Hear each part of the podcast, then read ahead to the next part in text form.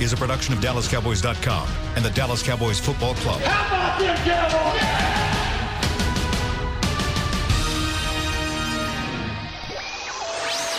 This, is Radiohead. Broadcasting live on DallasCowboys.com and the official Dallas Cowboys app. Now, your hosts, Tyler Clutts, Kristi Scales, and Brad Sham. He's Tyler. I'm Christy. And one of the effects of the weather yesterday is Brad Sham losing his voice. He actually got through the game day broadcast, but in order to hopefully get through the broadcast this coming Thursday on a short week, Brad is actually resting his voice. So Tyler and I and producer Caden Gates are going to get you through today's episode of Radioheads. And, and Tyler, even before kickoff, I had people texting and tweeting. It's like, oh, what's the weather like, and what's it like to be on the sideline when it's raining so hard? So uh, I've brought some visual aids. The first is this bottle of water. So just take the Deja Blue, open it, and pour it over your head, and that's pretty much what it was like yesterday. And then also this, uh, I'm going to hold this up so Caden can show everyone. And for those of you who are listening and not uh, watching the podcast, this is remnants of a credential, but and this is the remnants of game notes and flip cards, and you can hear the crunchiness. It was just, we kind of got through part of the first quarter of notes, and then we just had to give up because the ink was running, and uh, it, it was pretty bad yesterday. So, what's the worst in terms of wet weather game that you ever had? College or pro? Either. Uh, Boise State in 2004. It was eerily similar to what it was last night. It was, uh, oh gosh, 36 degrees, raining sideways, and it went the entire game. And and people ask, oh, hey, and we talked about it up in the office today quite a bit with Darren Woodson and a couple other people, on weather that is the worst. Wet is is if it's wet, it's always bad. It's never good. Even Miami, if it's wet in Miami and 85 Oh, degrees, yeah, humidity, still not ugh, fun. Still not fun. yeah. Um, but it's it's when that it's bef- just cold enough, like sleet, but it's not snow because once it gets snow, like when we play, I've played in Green Bay a handful of times or Chicago a handful of times where it snows, and it's actually kind of nice. It's peaceful, and as long as the wind's not just like blowing through you, but. But this Boise game in 2004, I mean, you can't escape it. Like you can't get warm because you throw a jacket on, and you know, granted, I was at Fresno State and we didn't believe in heated benches and all that. um, but you can't get warm because you're always wet. But it, it's just miserable. And so this last game, I was watching it and I was just like, it, when when the cameras come on for the TV copy.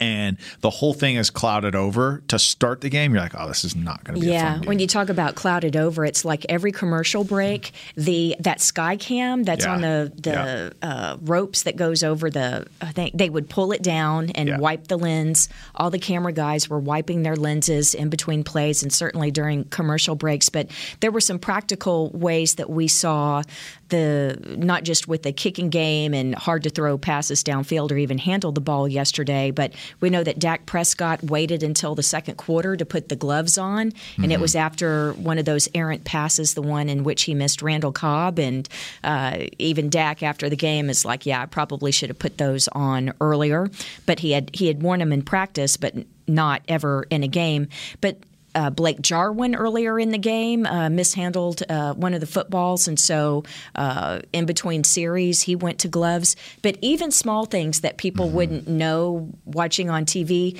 a lot of the guys wear the clear visors over their face mask. For example, Zeke Elliott, he couldn't wear the visor yesterday, Yeah. and I couldn't wear my glasses to read my notes, which couldn't use after the first quarter anyway because everything was soaked because you know you needed like little windshield wipers because it Yeah. was but basically yesterday was like being in a car wash for three and a half hours. But um, bad weather conditions not a an excuse especially when it comes to special teams. And Caden's going to cue us up here in a second with uh, a key play that happened in the game. And everyone afterwards Bill Belichick everyone saying that this was uh, probably the deciding play in the game. But what did you see looking at this punt block? So a handful of things. Um, you know, it's just a soft edge right there by Joe Thomas. Um, you know, Matthew Slater, who's one of the best special teamers possibly ever to play in the game. I mean, he's been a perennial Pro Bowler, just is always out there. Um, know, it was a soft edge. The, the challenge was is you've got to understand that in this weather, you've got to expect rush because the ball from the long snapper to the punter, it's going to be a challenge in itself, right? Just getting a good snap back there is going to be hard, and then the and then the punter catching the ball and then getting it off. Yes. So you've got to be able to expect it. The thing that I saw on special teams was just that the group was just not prepared.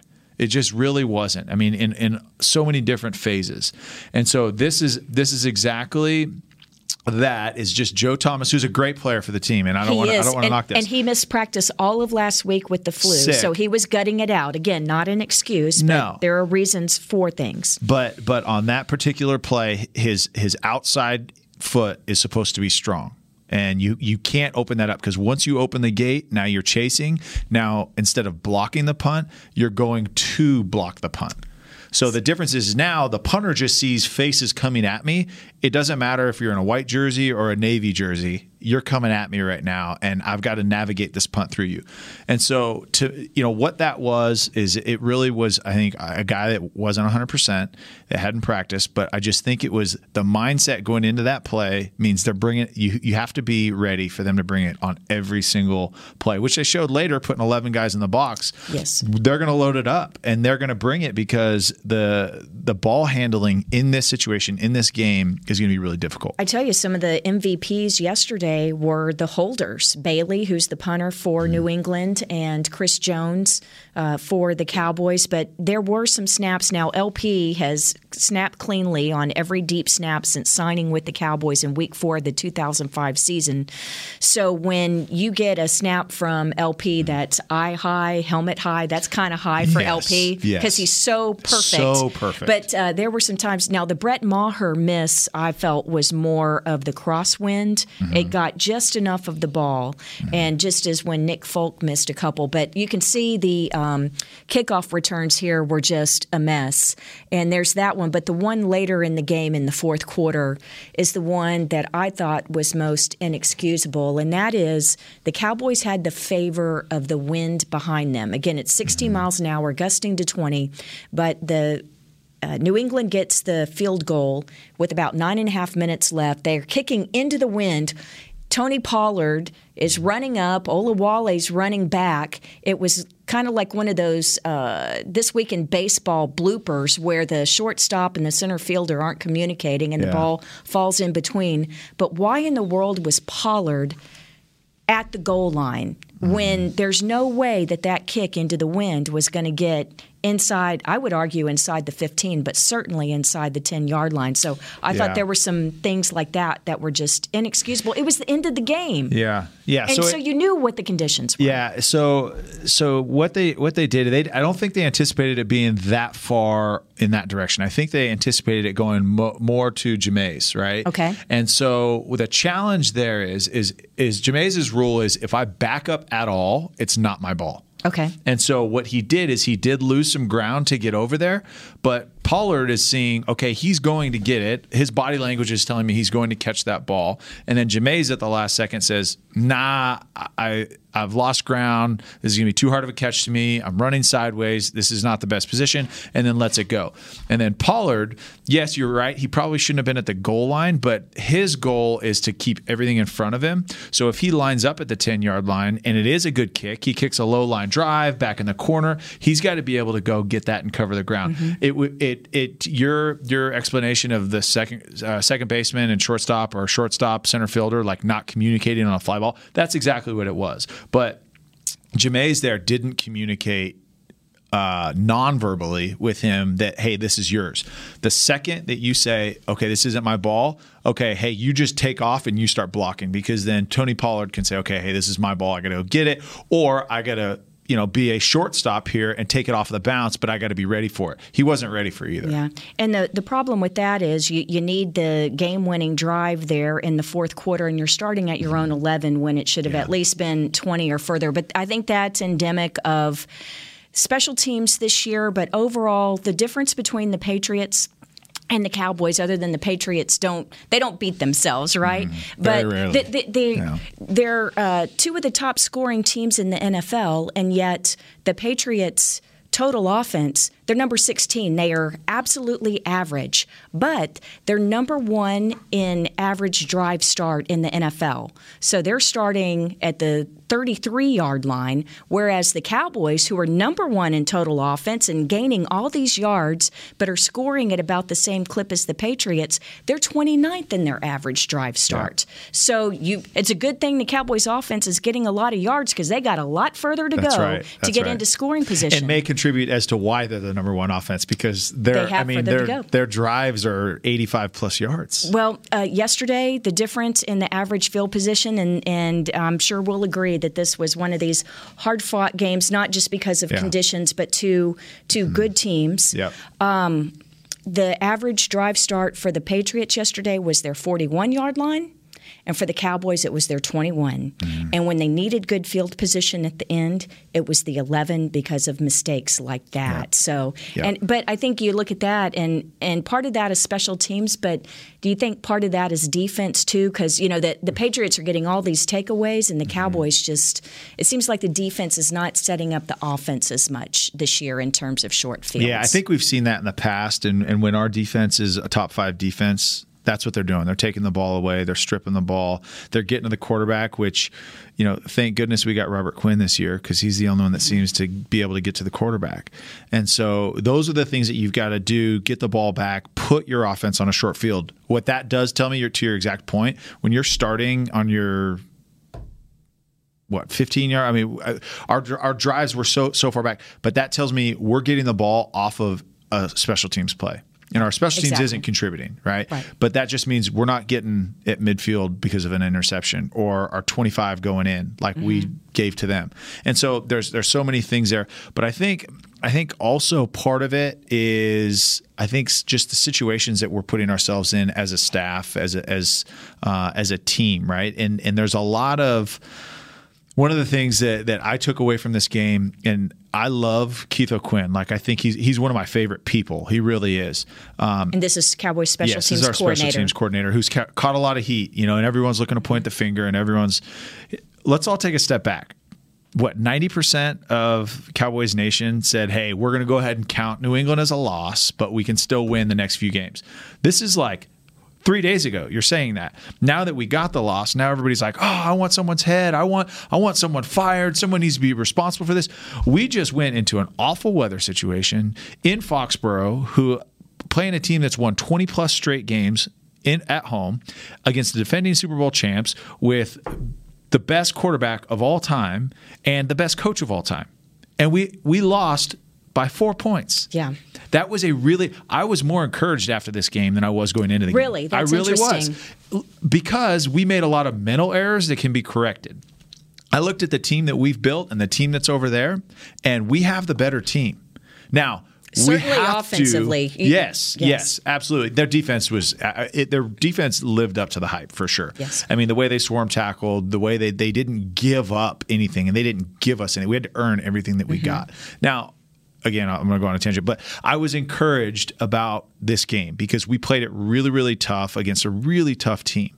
And offensively, I think that we did as well as expected um, that we could because we ran the ball better than Oh, we have in the week, in weeks past. Yes. Because what what I saw was I saw that offensive line moving their defensive line, which is a great unit. It's a great. It, it really is a great defense. But we were moving forward, and again, what what I feel like we're getting away from is is you know, Kellen Moore is this offensive genius, and we got to do these tricks, and we got to do that. And I feel like we're running laterally more than we need to. Because we are most effective with the type of runner that Zeke is, is Zeke needs to be running downhill. We call it the sand play. That was our bread and butter, right? Out of 12 personnel, he takes one step over and he's reading that mic and he's hitting it downhill. And those are the things that we have done well over the years. And that's the kind of back that he is. I feel like we don't do enough of that. We saw that yesterday when we did run downhill. We moved the ball three, four, five yards a pop. Mm-hmm. Whereas when we run sideways, we're just not successful. We go back to that uh, that Minnesota third down, right? Running sideways. Why are we doing that? But you walk out of this game saying, okay, this is the best defense in the league, and we were not highly effective. We didn't put in the end zone, but we saw how we match up to this team, and we played well, right? And then I also look at just like big picture is we go into a very hostile environment with a coach that we talked about this last week. What does Bill Belichick do? He takes away your strongest weapon. Amari, Yep. he shut him down. Right. Now, I don't think he was healthy, and I don't think he moved and, like and give credit to Gilmore, who's one of the best, Great, great. great, great player. But what what Belichick says every time is, can your we're going to take away your number one. That's what we're going to do. But can your two, three, and four can they beat us? And they didn't. Zeke didn't. Uh, Randall Cobb didn't. Uh, Michael Gallup didn't. Witt, Jarwin, they didn't. So now, okay, th- I'm going to take that away, and that's how you beat them. You say that they don't ever they don't ever give you games, and it's really hard to beat them. But it really is. Okay, can our twos, threes, and fours can they beat their defense? Let- that's what you have to do. But let's further on this idea of um, Cowboys Nation, obviously sour taste in their mouths, but the the tripping penalties. Yeah. Okay, especially that last one on Travis Frederick. Yeah. Now, Cowboys Nation is going to continue to chew on that, and it's going to hurt for a while. Yeah. But can the players? Is you know the 24 hour rule? Are there times where like a bad call, or you feel like you got the raw end where it does carry through? So the or problem is it with that penalty, though, is that that's going to be a two week rule until the FedEx envelope comes into your locker.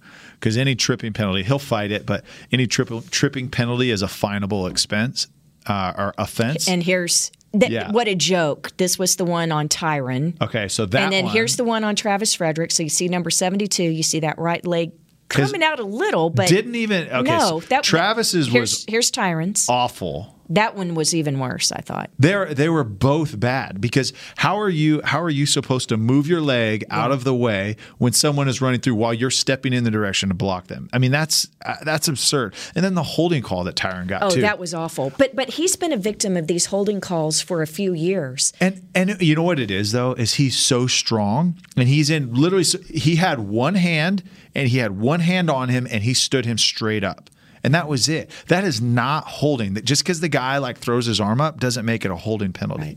I mean that uh, those calls are awful. Those are those are now again Cowboys Nation. You know got to let those go. Those are three three pivotal plays, yes, but again, it a lot more goes into a game than just three plays. But those those ones are going to hurt for a while. Those are really hard to to move past, just Well- because it's like that was so bad. Like it, it so really bad. was. It really was. The umpire was the one that threw it on Travis at the end, and over on the sideline. I mean, the coaches, everybody was just apoplectic, Yeah. really.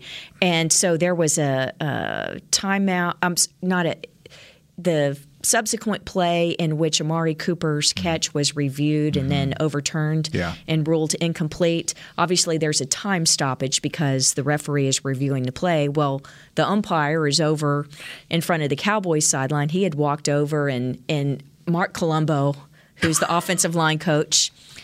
Shall we say he shared a piece of his mind on the call? Yeah. Uh, but yeah, it was pretty tough. But let's go back. You mentioned that uh, you joked, sort of a joke, about that being a two week kind of penalty Yeah. because you get a FedEx envelope Yeah. in the locker. I Please was- explain. I was the recipient of that against the New York Giants in 2015. What'd you get called for? Tripping. Tripping. I did have a Oh tripping my penalty on me. Yeah. Okay. Mine was a little bit. Mine I argued and got the fine down, um, but uh, the NFL very rarely just waives it altogether.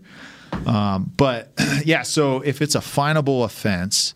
Uh, they go back and review it. They have a whole um, they have a whole division in the NFL that literally is just dedicated to fines, right? Yes. And so they send out uh, these FedEx envelopes that saying, okay, hey, you have been fined this much, um, and if you want to appeal it, you know, there's a there's a guy in the NFLPA that helps through the whole process. and they automatically deduct it from your check. Is that right? Yeah, it's it is not like hey, you need to write us a check. It's it's gone. It's gone, like yeah. it's like the it's like the uh, uh, the IRS like you know taking wages out of your check. It really is. Uh, For but those deadbeats that haven't paid their alimony or child right. support, it just disappears. That is- that's exactly Uh, I right. have I have some fine amounts. For example, these are more like team fines, but for example, and, and it it the amount goes up just a little bit year per year. So let's say that that Tyler scores a touchdown and he's so elated that he mm-hmm. throws a football into the stands. Can't do that. This year that fine is $2,615. Now don't lose your playbook or a scouting report because that's $13,950. Don't miss a team meal, not that you would because they're mm. delicious. Also 13,950, but where the where the big fine bigger fines come in, it's the player safety. It's the roughing the quarterback and the like. And by the way, these fines, the if you do them more than once, then they continue They to compound. go up. And Yeah. also, we're not pulling your socks up, uh, not having your shirt tucked in. Mm-hmm. There is a. It's usually a former player, but there is a member of the NFL. We call them the uniform police. Yep. That's on the sideline, and uh, they in pregame are making notes, and they'll tell Mike McCord or and Bucky Buchanan, the equipment managers for the Cowboys, okay, so and so needs to do this, Mm-hmm. So and so needs to do that. Towel it- is too long. Yeah. Uh, knee pads are too high. Uh, you can't spat your cleats because it's covering up the Nike symbol. Um, I mean, there's all sorts of uniform violations that they have, and Okay. and really like, look, I, I'm not that that guy that's you know, oh the man's trying to hold you down, but but it's it gets kind of ridiculous a little bit with the NFL, all the things that they can fine you on, and and just so you know, the the fans and and Cowboys Nation is aware. So supposedly all of these fines they go to nonprofits. Do you get a tax deduction? No.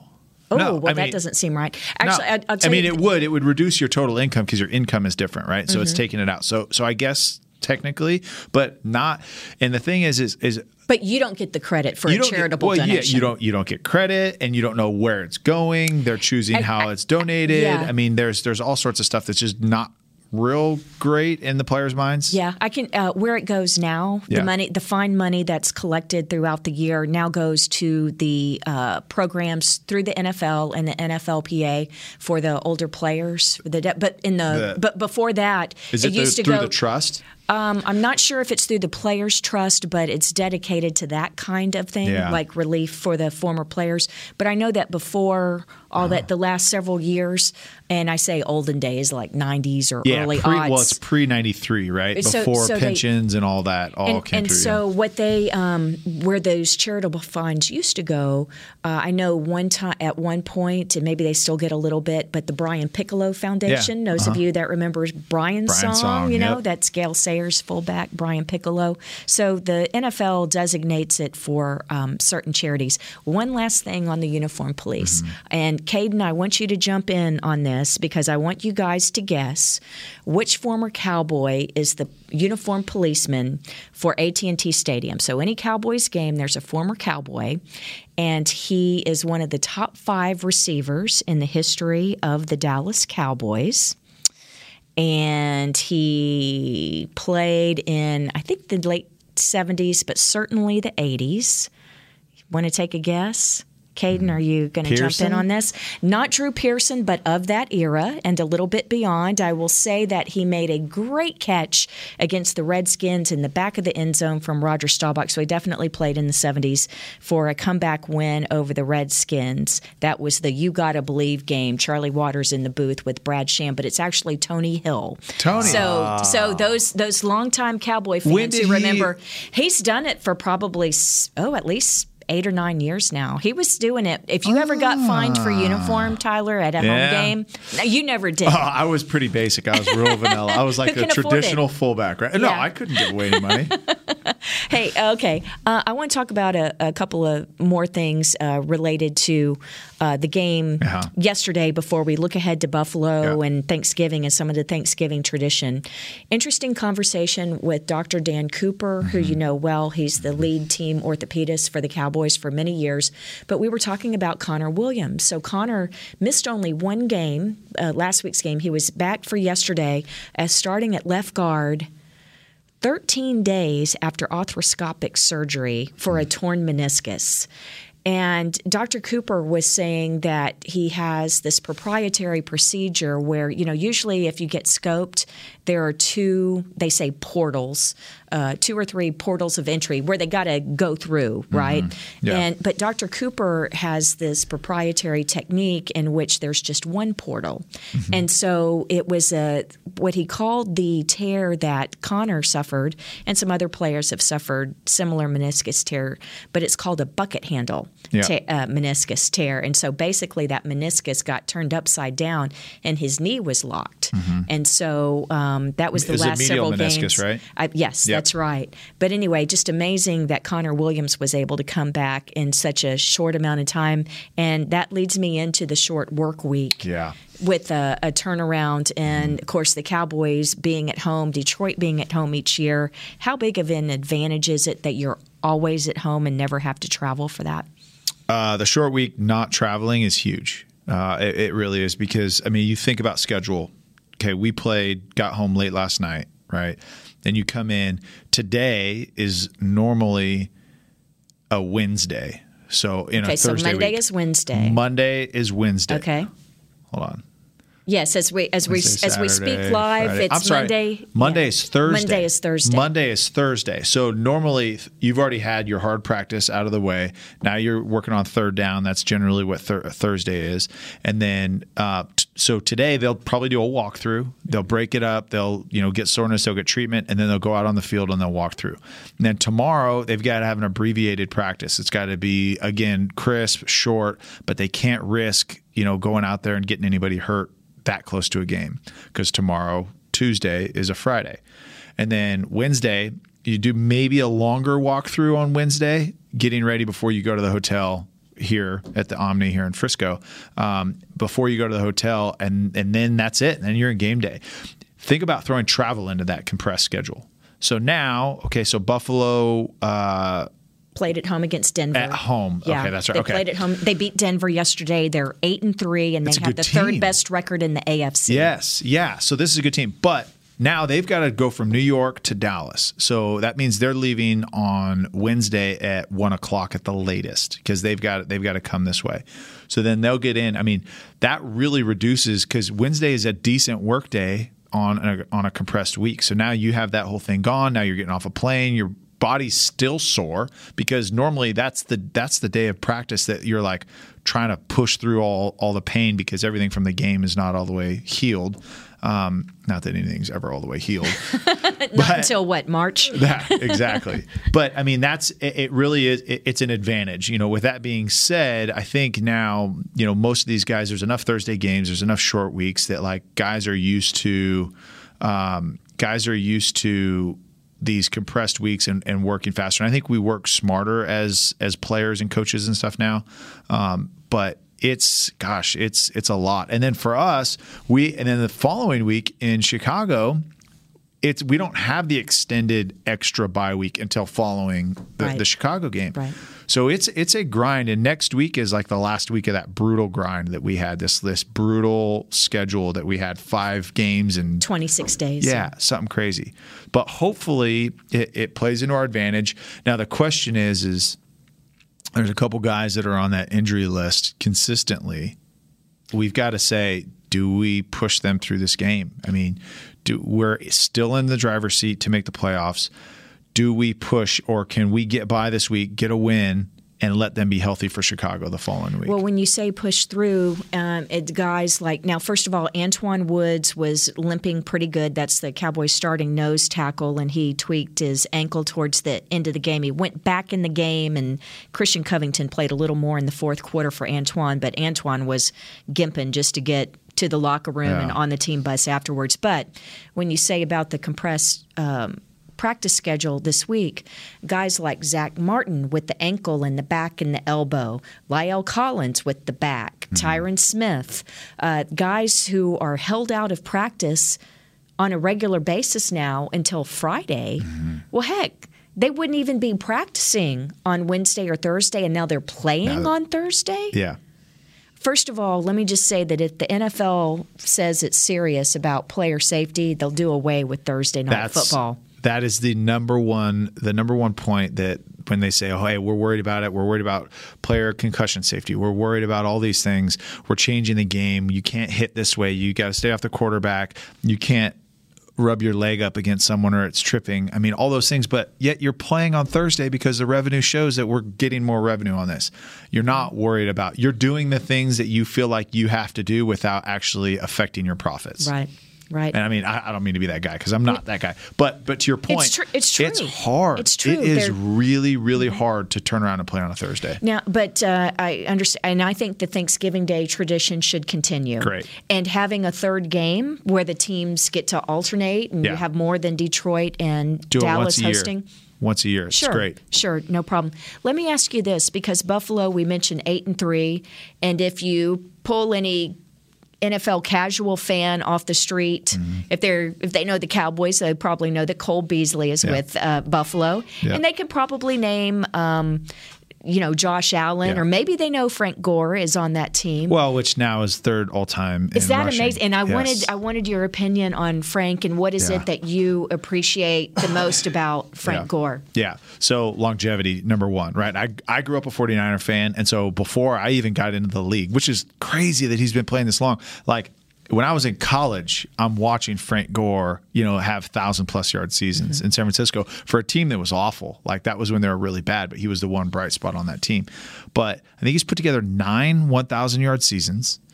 And he's 3,500 yards behind Emmett. Yes, he, he's so I mean, could be done. I mean, it's another that, that'd three be years. tough. That'd be tough. so he's, he's at like fifteen thousand two hundred eighty nine, and and Barry Sanders was like fifteen thousand two hundred sixty or Yeah. thirty nine, something like that. yeah. So so he's he's going for Walter Payton, which Mm-hmm. which can be done. I mean, it, it, it depends on. But the thing about him is he is always there. And he has always played, and he's always been effective. He hasn't been the flashiest guy. I was listening to the 105.3 The Fan this morning, and they were talking about. I don't think of him as a Hall of Famer. I'm like, he's absolutely. How do you Hall of Famer. argue that? He's a third all time in rushing. Well, he's mm-hmm. just been consistent. Yeah.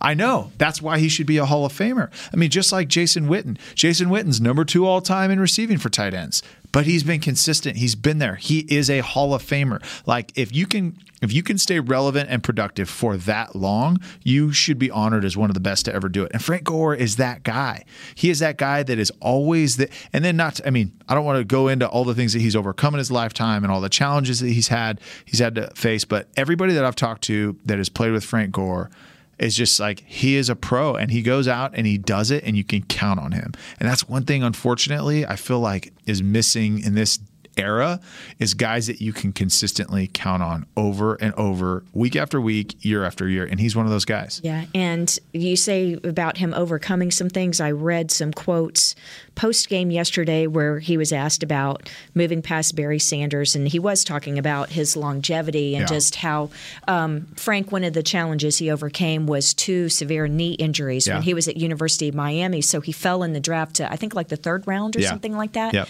And so uh, he was quoted yesterday as saying that uh, the speculation was that I'd have maybe two or three years in the league Yeah. because of these knee injuries. To your point of guys that you can count on Yeah. to do that, kudos to Jeff Heath. Yeah. He when he not first he came out for just to play with his right shoulder. He missed the previous week's game, but he has two bum shoulders. Yeah. And then on this really good tackle, his left shoulder, I mean, it was hanging.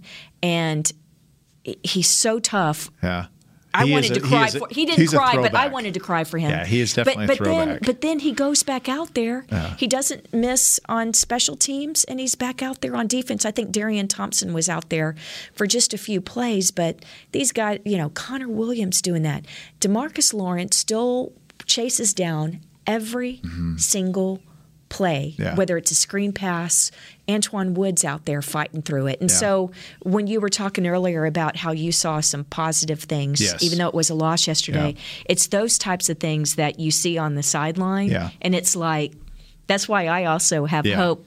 Have hope moving forward. That's right. Question about Buffalo, though, um, since they are so relatively unknown and, and small market, and unless you play fantasy football, you probably don't know a lot of their skill position Which I have Cole, players. which I have Cole on my team. Thank you, Cole. Oh. 16 points last week. are you going to play him this week? No, of course not. Okay, thank you. not. I was gonna. We were Yeah. gonna have to scold you Am- if you Amendola, did. Amendola goes in and takes that spot. who else? Who's your quarter? Who are your quarterbacks? Uh, I have uh, Deshaun Watson and Garoppolo. Ooh, oh, very good. Yeah, which is Very like a week to week deal. It's like Yeah, I don't with know. Garoppolo, they're winning his on points, defense. Yeah, his points aren't aren't you know Deshaun has crushed it. I mean, he's had thirty plus point weeks and and he's had like six point weeks. But Uh-huh. yeah, I usually have Deshaun Watson as my mainstay. Okay, well, you don't have Cole this week, Yeah. thank goodness. Uh, he's second on the team with uh, Buffalo. John Brown's their uh, leading receiver, but uh, Cole Beasley, 49 catches for 525 yards uh, through 11 games and four touchdowns. But Buffalo, since they're a smaller market, they don't get a lot of these marquee mm-hmm. games. Mm-hmm. Do you think there's any extra juice for them going to play at the Cowboys on the national stage on Thanksgiving? Yeah. So any of the guys there that have played in this type of game, or I mean, not guys that have been on the team, but played in a playoff game.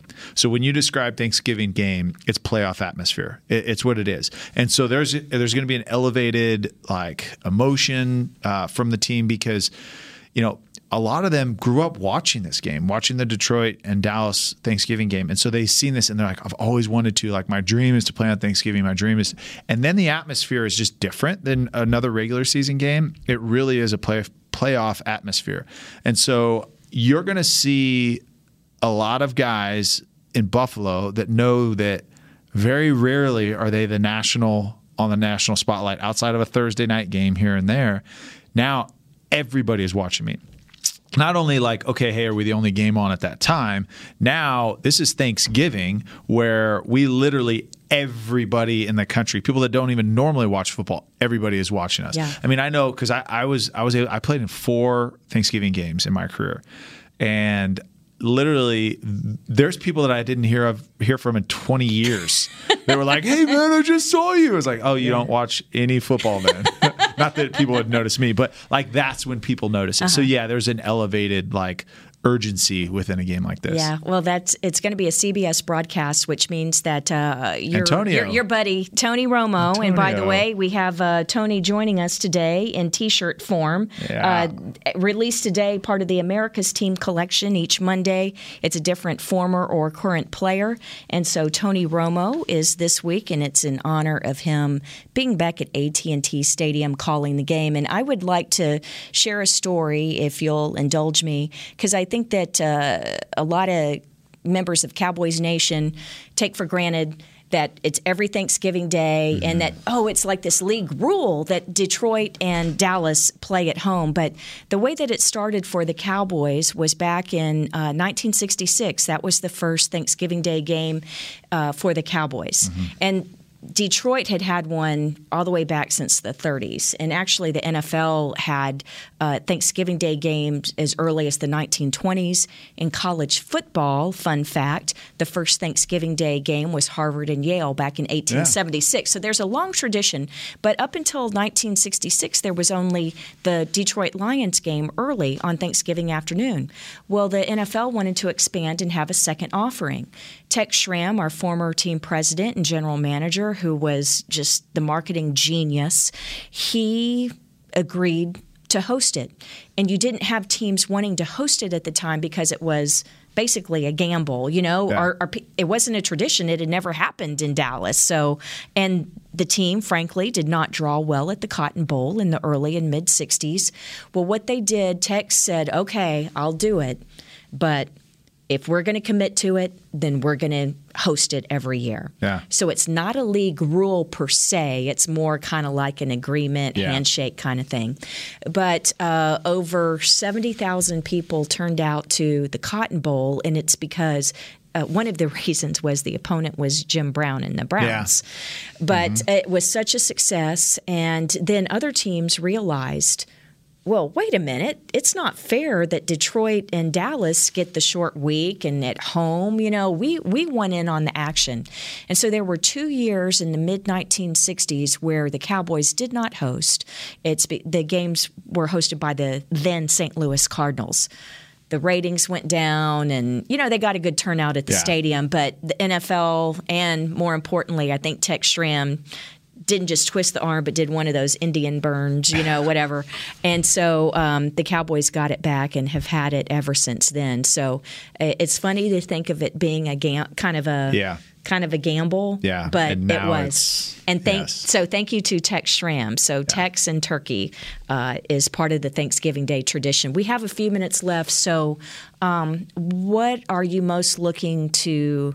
Uh, see on Thursday, and we haven't really scouted Buffalo because Yeah. we're just coming back, Just coming off, just yeah. off that. But but overall, from what you've seen the last few weeks, what do the Cowboys need to do? So what I want to see is I, I want to see our defensive line show back up. I want to see pressure. I want to see Josh Allen on the ground a lot. Um, I think what when you know Demarcus and Robert and Michael and those guys when they get going and they're in the face of the quarterback, just good things happen. And I think we've been inconsistent at best. I want to see Demarcus. Like that's who I want to see. I want to see Demarcus come come away with a three set game. That's what I want to see because when he when he gets to the quarterback, the energy it really does permeate between the team. But then also I want to see us get back to running the ball effectively. I don't need, I don't mean we have to run the ball all the time. I want to I want to see us running the ball effectively. I mentioned it earlier in the show is when we're running downhill or even some wide zones, but we're pressing the line of scrimmage right off of the bat. We need to we need to get those going. I think we need to run out of 21 personnel with a fullback. So I think that we need to get some violent collisions and we need to get in there. With that being said, I also want to make sure that we are still being creative and doing the things that that they give us um, because when when we try to be one dimensional, do what we're going to do, we don't do well. But I think that we need to set those up. I watched the San Francisco Green Bay game last night, and looking at Shanahan's offense and looking at what he does and setting up the pass with the run. We used to be able to do that very mm-hmm. well, and that was 2016, Dak's rookie year. Why we were so successful is because we ran the ball well, and that opened up the pass game, and he looked great doing that. And I think we need to get back a little bit to that. But this week, I want to see hitting the quarterback, and I want to see our offense run the ball effectively. Were you surprised that the Cowboys didn't do more 21 personnel yesterday? Again, 21 is when you have Yeah. two fullbacks and mm-hmm. and mm-hmm. uh, one tight end. Yeah. but especially when you knew they were going to, when you thought they'd have to run because of the weather conditions. A little, a little bit. The challenge, the, the numbers didn't really look great, right? When you've got a defense like that, and then you've got Stephon Gilmore who's one on one with um, with Amari, right? It's it's hard to say, okay. They didn't double. If they double teamed Amari, okay, now let's run the ball, and the numbers make sense. But it just doesn't really make sense if the numbers don't match up. I would have liked to in that weather game, like as a fullback. Like that's our dream. It's like, all right, now I'm going to get some action because we're going to be running the ball more. Um, so I, I, I'm a little bit. We just haven't been real, real successful out of 21 personnel, and and part of it is that I don't think that we've gotten in the rhythm of it. We use Jamize more in the pass game than we do really in yeah, the run most game. of the t- he's split out more than he is in the backfield. Yeah, and so you know, part of that is just kind of the makeup that he is. He's not, and and this is I, I, I love Jamize, so this is no disrespect, but he's not that thumper, right? He's not that. He's no Tyler and- Clutts. well, that was all I could do, so I had to, I had to be okay. they never split you out to. Uh, to- sometimes they did a couple times, but uh, Scott Linehan didn't have a whole lot of trust in, with me in space. But uh, you know, I, I am a little bit surprised that because they are in 21 a lot, but they don't run a lot out of it. And it's not like a, okay, let's get some some weak zones, let's get some strong side. We called it a boss play where the fullback's up on the strong safety, like going down and making those like big collisions. And that, those are personality plays, but opening it up. So now you've got more boots. Like you saw Garoppolo when he hit that uh, that long pass to Kittle over the middle. That was that was off of a boot, and it was you know going the opposite way, which Dak has shown that he can roll out to his left and still throw a good ball. Um, those are things that I would like to see get back to. Okay. Yes, Kellen is a creative offensive mind, but what is the foundation of this offense and what is it built off of? It's built off of running the ball, so let's make sure that we take advantage of that to set up the pass as as opposed to okay, well, when we get in 12 personnel and we pack the box tight, they know we're running it. Or if we're going to throw it, we're going to get an 11 or 10 personnel, you know, no tight ends or one tight end and one running back, and we're just going to spread it out and throw the ball. Like more play action, more boot, and really just, I don't know. Those are some things that I, I do feel like there's a gap in where we're at and where we should be. Well, it's a huge game. I look forward to seeing Buffalo because we only get to see them once every four years, and they, I think they're going to have a big contingent of fans because um, they come only once every eight years, and Yeah. they'll be fired up Bill's to do Mafia, some. right? Yeah, Bi- uh, There's gonna be Bill's a Ma- lot of tables it's, in it's Dallas a real broken. thing. It's Yeah. a real thing. So I'm looking forward to that, and uh, happy Thanksgiving Yes, to you too. and the family. You too. Caden, thank you so much. Happy Thanksgiving, Thanksgiving and happy Thanksgiving to all the Cowboys Nation. Thank you for joining us this week on Radioheads. This has been a production of DallasCowboys.com and the Dallas Cowboys Football Club. How about this, Cowboys?